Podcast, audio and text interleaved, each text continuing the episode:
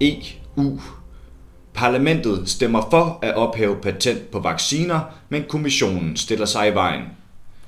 Den 10. juni stemte et flertal i EU-parlamentet, der består af valgte politikere fra unionens medlemslande, for at ophæve patent på covid-19-vacciner. Ophævelse af patent vil betyde, at lande selv vil kunne producere covid-19-vacciner, frem for at vente på medicinalfirmaers udrulning, der har været præget af forsinkelser og brudte aftaler. Resultatet af EU-parlamentets afstemning kommer efter at Sydafrika og Indien i oktober anførte over 100 udviklingslandes anmodning om at ophæve patent på vaccinerne, så de ville være i stand til at vaccinere hurtigere og derved redde flere menneskeliv. Men på trods af den demokratiske afstemning i EU-parlamentet, nægter EU-kommissionen at adlyde. Kommissionen, der består af medlemmer, som ikke er folkevalgte, men som vedtager EU-politik, mener fortsat, at det vil skade medicinalfirmaers motivation for at forske, hvis ikke firmaerne tjener den fulde profit ved at sælge covid-19-vacciner. Ifølge forskningsorganisationen Corporate Europe Observatory, parentes CEO, er det medicinalfirmaers økonomiske interesser og stærke lobbyisme i EU, der har ført til, at EU-kommissionen nægter at ophæve patent. Kampen fortsætter, skriver Julie Stendam i en mail til arbejderen. Hun er kampagnekoordinator for det europæiske borgerinitiativ retten til at helbrede, ingen profit på pandemi, der indsamler underskrifter fra EU-borgere for at presse EU til at støtte ophævelse af patent på covid-19-vacciner. Patent på vacciner bliver i dag opretholdt af TRIPS-aftalen, indgået af Verdenshandelsorganisationen. Aftalen er åben for, at patent midlertidigt kan ophæves i nødstilfælde.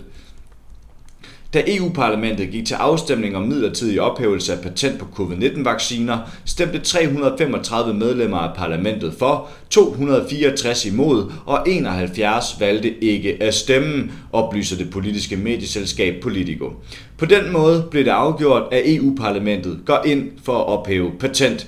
Ifølge kampagnekoordinatoren Stendam er resultatet af afstemningen i sig selv en sejr for kampen om at ophæve patent, hun lægger vægt på vigtigheden af, at en præsident som Frankrigs Emmanuel Macron nu officielt har meldt ud, at Frankrig går ind for at ophæve patent. Men selvom det internationale pres til sydenladende har ført til, at EU-parlamentet nu støtter kampen for at ophæve patent, vil EU stadig ikke presse verdenshandelsorganisationen parentes WTO til at følge op på parlamentets afstemning. Det skyldes, at alle afstemninger i EU-parlamentet skal vedtages af de ikke folkevalgte medlemmer af EU-kommissionen, og EU-kommissionen er ikke enig i parlamentets demokratiske afstemning for at ophæve patent. Den dårlige nyhed er, at EU-kommissionen sammen med Storbritannien, Schweiz og Sydkorea stod fast ved sin modstand under gårdsdagens tripråd i WTO, skriver Julie Stendam. Ifølge forskningsorganisationen CEO skyldes EU-kommissionens modstand over for ophævelse af patent, at medicinalfirmaer har stærke lobbyister i EU. Gennem lobbyisme er medicinalfirmaer i stand til at påvirke EU-kommissionen til at støtte firmaernes økonomiske interesser i at sælge og tjene på covid-19-vacciner, frem for at lade udviklingslande producere vaccinerne selv – CEO afslører, at EU-kommissionen har været i i tæt kontakt med den europæiske føderation for farmaceutiske industrier og sammenslutninger, parentes EFPIA, siden covid-19-pandemien kom til Europa. EFPIA er en lobbyorganisation, der varetager europæiske medicinalfirmaers økonomiske interesser. EFPIA har under møder med EU-kommissionen forsikret medlemmerne om, at medicinalfirmaer er i stand til hurtigt at udrulle covid-19-vacciner til hele verden. Lobbyisterne mener, at anmodningen om at ophæve patent repræsenterer en ekstrem foranstaltning for et uidentificeret problem, citerer CEO. Ifølge forskningsorganisationen er der dog flere lande i Afrika, der har vist sig at være forberedte på at vaccinere deres befolkninger, men som fortsat må vente forgæves på medicinalfirmaers udrulning.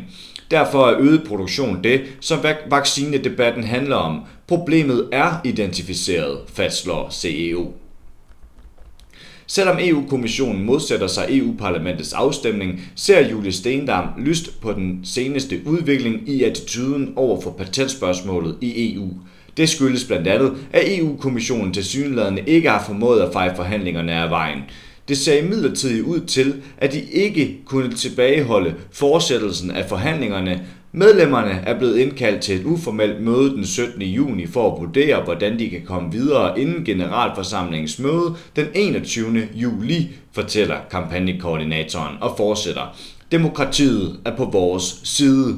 Stendam opfordrer alle borgere i EU til at underskrive borgerinitiativet retten til at helbrede ingen profit på pandemi for at presse EU-kommissionen til at støtte ophævelse af patent. Du kan underskrive initiativet ved at klikke dig ind på artiklen, hvor der er et link. Du har lyttet til en artikel fra Arbejderen. Abonner på vores podcast på iTunes, eller hvor du ellers hører din podcast. Du kan også klikke ind på arbejderen.dk for meget mere journalistisk indhold.